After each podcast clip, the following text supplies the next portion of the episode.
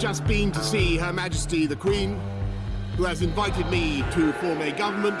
From this day forward, a new vision will govern our land. Leales al pueblo de Venezuela, a su familia, al Iraq collapsing, Syria collapsing, Yemen collapsing, Libya collapsing, and everything else in turmoil. Nothing to do with us. Hey everyone, welcome to Where We Are with Taryn Siegel, the podcast that breaks down what happened in the world in the last seven days and how we got here.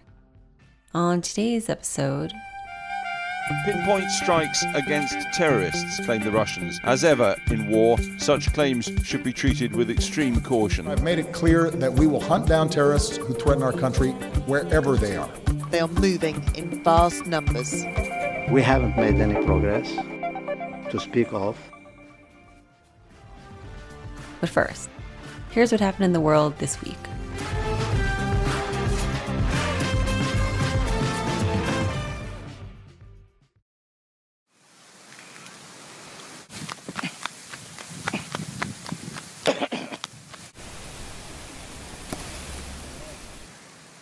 Desert locusts entered the Congo last week, marking the first time the hugely destructive insect has been seen in the region in 75 years.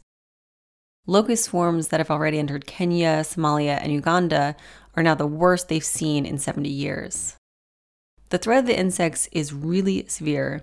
Swarms can grow to the size of cities and decimate crops and pasture for animals. And the regions being struck with the invaders are already suffering from complex internal conflicts and Ebola and measles outbreaks. The UN has updated its funding request to address the issue before it becomes a disaster, asking for nearly twice as much aid money, up to $138 million, saying the need for help is urgent.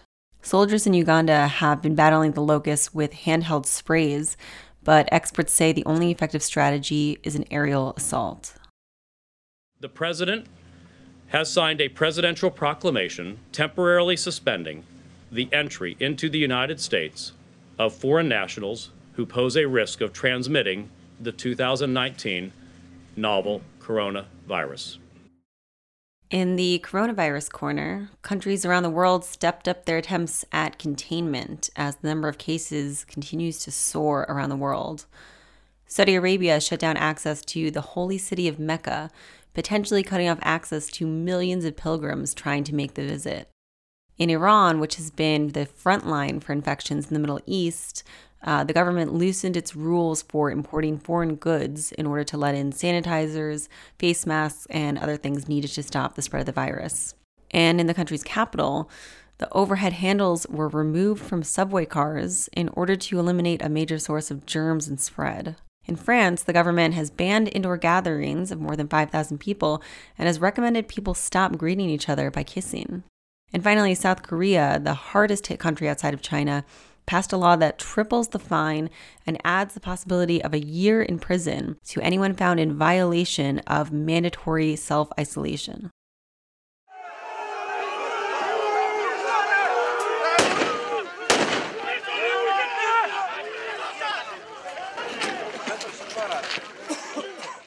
Violent clashes between police and residents erupted on the Greek islands of Lesbos and Chios.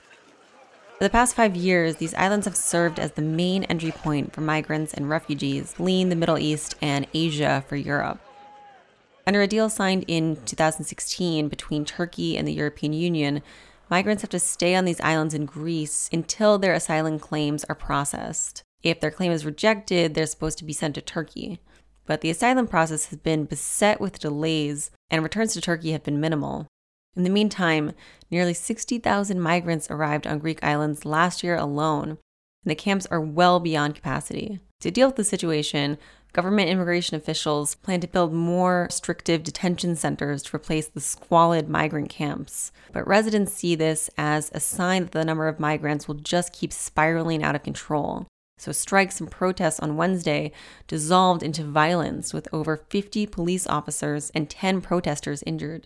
An angry mob on Chios even broke into a hotel used by riot police, beat up resting officers, and threw out their belongings. بالرغم من هذا المجهود فإن شريك أساسي وأعني حركة منحها الثقة Tunisia finally has a new government after four months of standstill and infighting among a number of rival political parties. After the elections in October, the Islamist party Ennahda came out on top but wasn't able to win a majority. And in the months that followed, it failed to reach a compromise or form a coalition with the other parties and decide who would run the government. President Kais Saied threatened to call a new election, but business and union leaders around the country intervened, trying to force diplomacy between the different parties. And the fruits of their labor were finally realized after a 15 hour debate on Wednesday led to a resolution early Thursday. Elyes Fakhfakh, a former tourism and finance minister, was designated prime minister by the president, and he'll lead a coalition government. Tunisia is a really young democracy, only in existence since the government overthrow during the 2011 Arab Spring. And with that, it's time for this week's deep dive.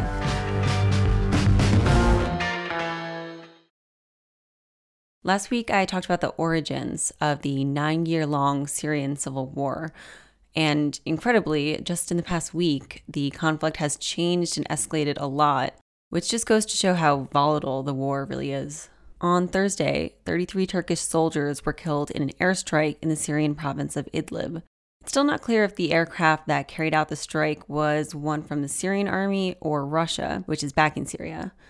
But either way, it marked the deadliest day for Turkish forces in the conflict since the war began. It was such a serious escalation that there were even fears things could devolve into an all out war between Russia and Turkey.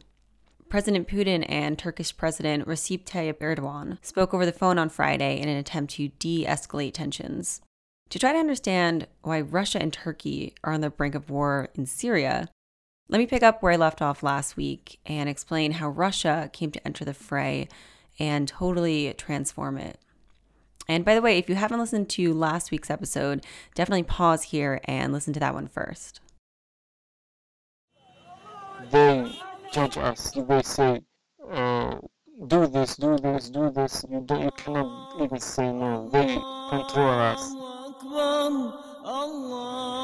The man you're hearing asked us not to use his real name and asked to have his voice altered to protect his identity. He is an activist who several weeks ago fled his hometown of Raqqa in northern Syria. He says his city changed in January 2014 when the terrorist group known as the Islamic State or ISIS took over Raqqa and made it their home base.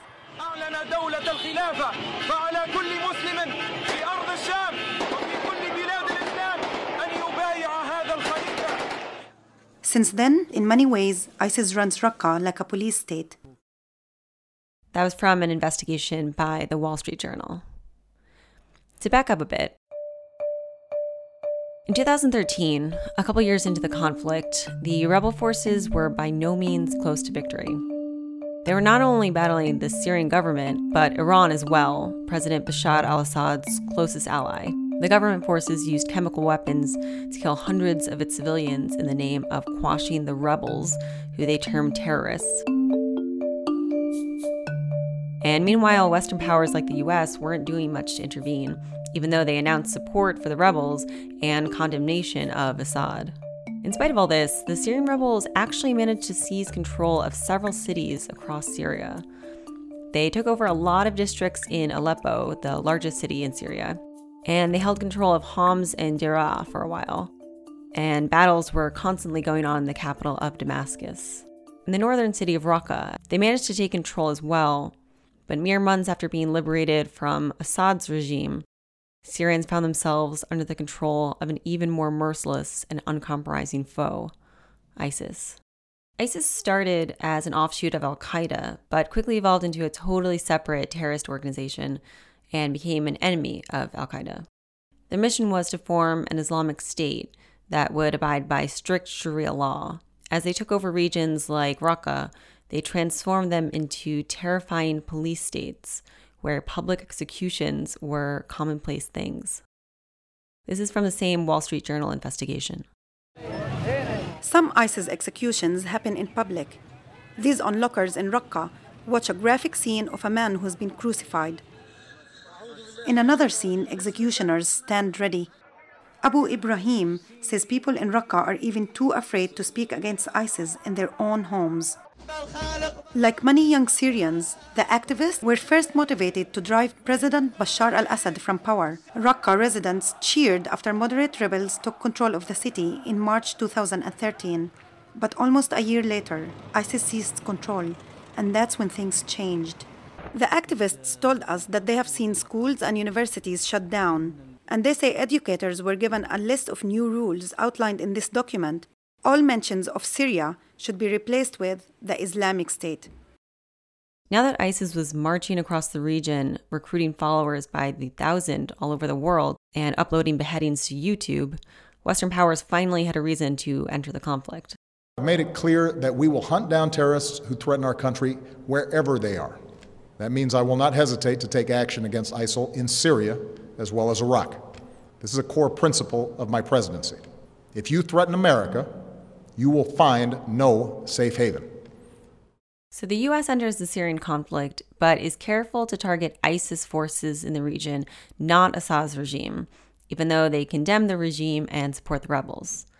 The biggest U.S. ally on the ground in the fight against ISIS are the Kurds. Now, the Kurds are an ethnic group in Syria and Turkey who have never had their own state but have always wanted one.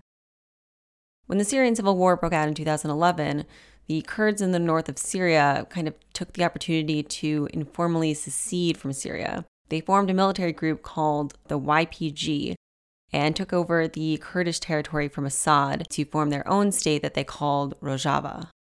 So the Kurds are mostly about defending their own independence, but this makes them opposed to Assad in support of the Syrian rebels and deeply opposed to ISIS. With the help of the US, YPG joined up with other Arab militias in Syria to form an alliance called the Syrian Democratic Forces, SDF, which would work together to defeat ISIS.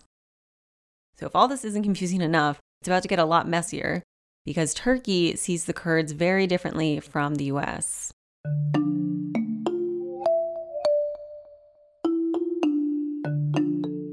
Turkey, there's a group called the Kurdistan Workers' Party, or PKK, which has been fighting for independence from Turkey for ages. Turkey sees the Turkish Kurds that make up PKK and the Syrian Kurds that make up YPG as indistinguishable, although the US and other Western countries would disagree.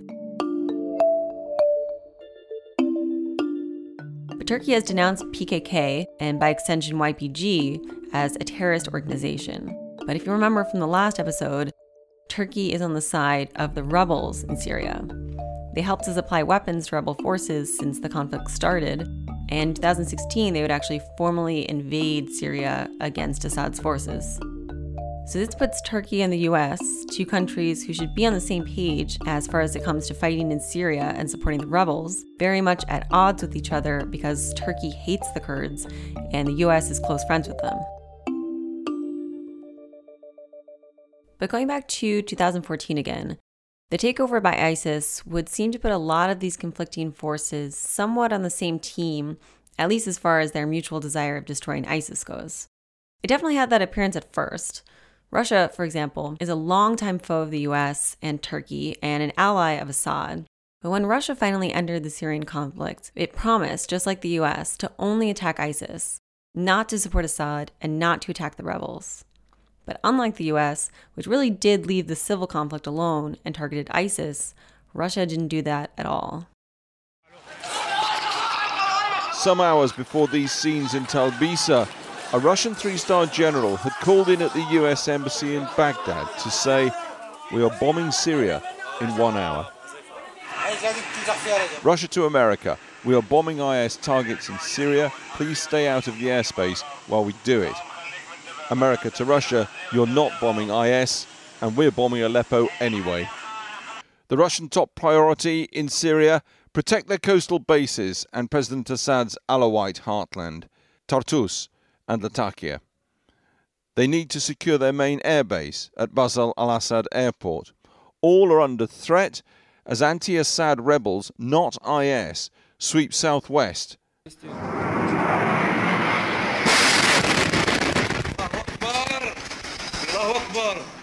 It's unclear who launched this airstrike, but this has been day one of a new dimension to Syria's old war.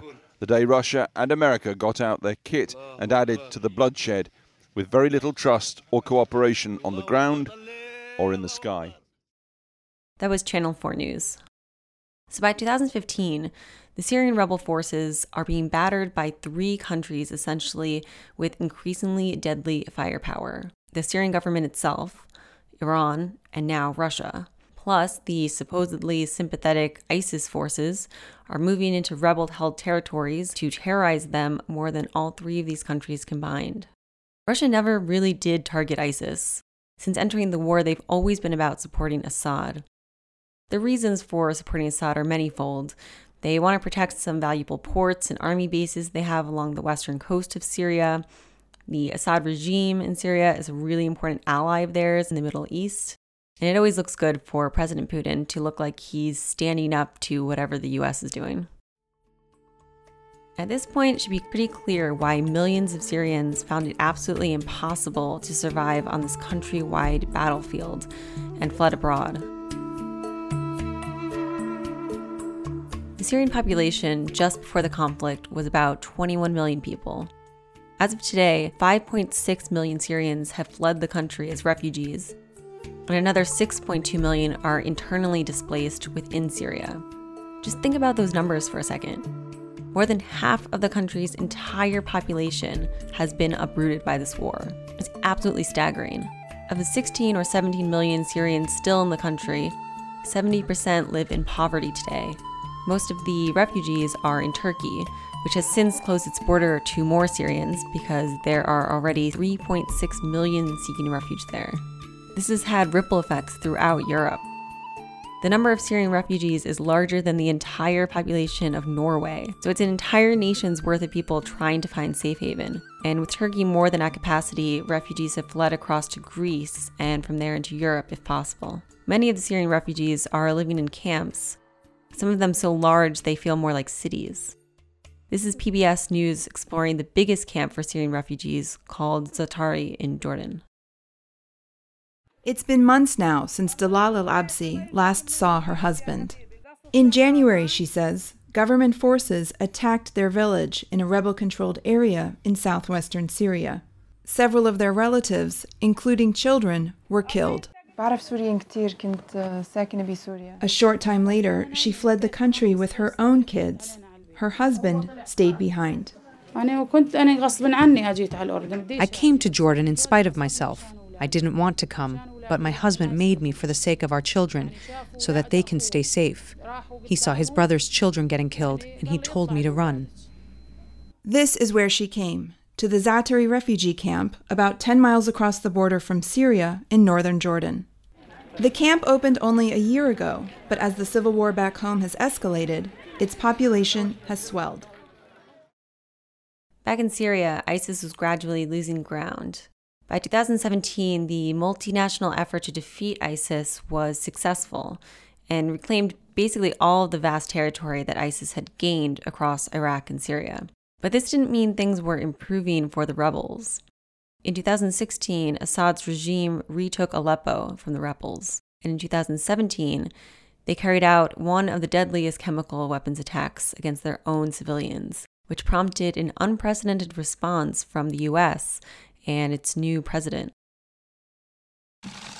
My fellow Americans, on Tuesday, Syrian dictator Bashar al Assad launched a horrible chemical weapons attack on innocent civilians.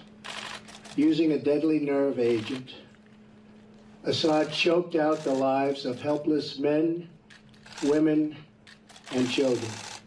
Tonight I ordered a targeted military strike on the airfield in Syria from where the chemical attack was launched. The chemical weapons attack also prompted another diplomatic intervention by the UN.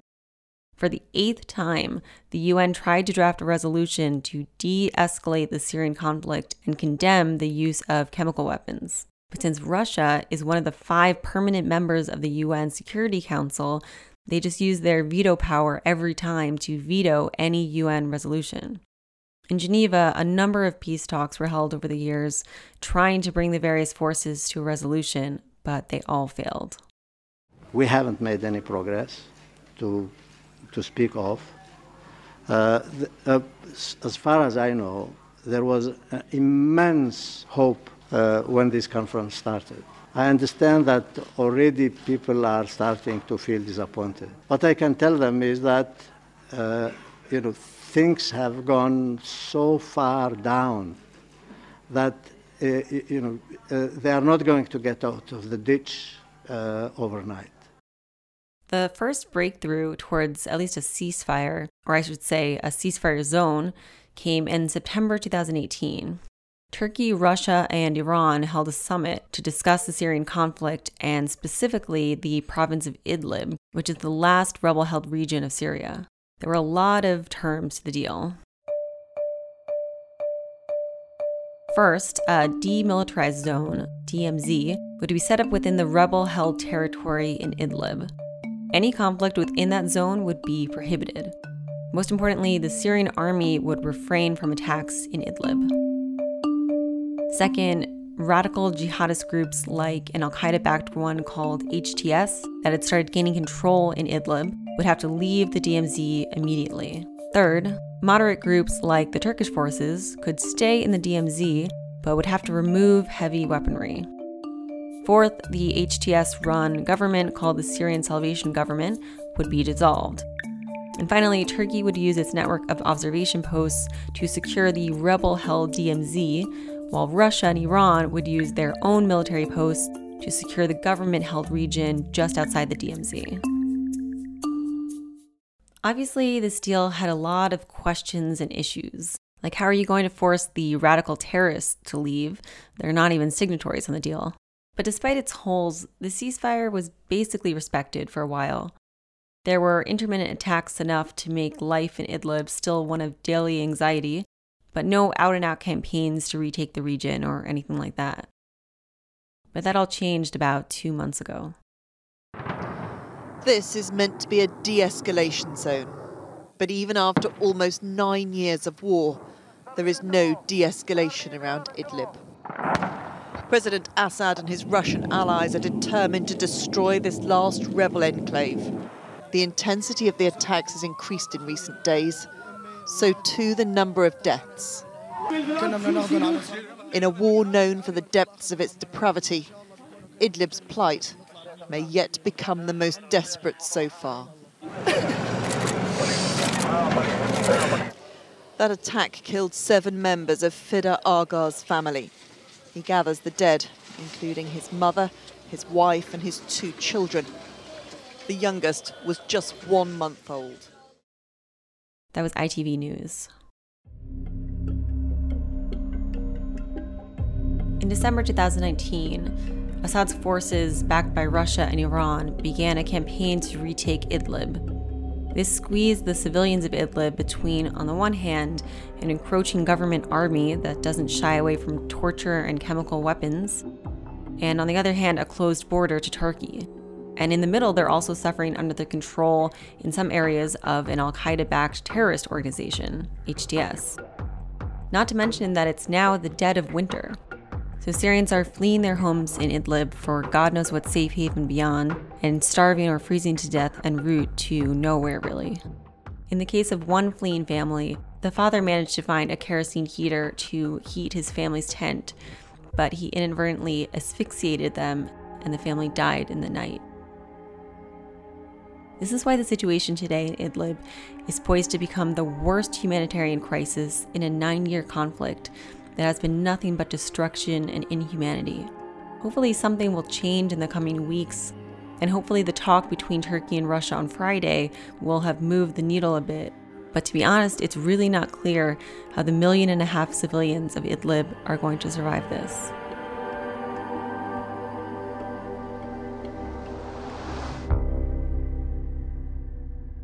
If you want to help out, Amnesty International has opened an emergency appeal to help Syrians in Idlib. You can donate on their website. That's our show for this week. Tune in next week for another episode of Where We Are with Taryn Siegel.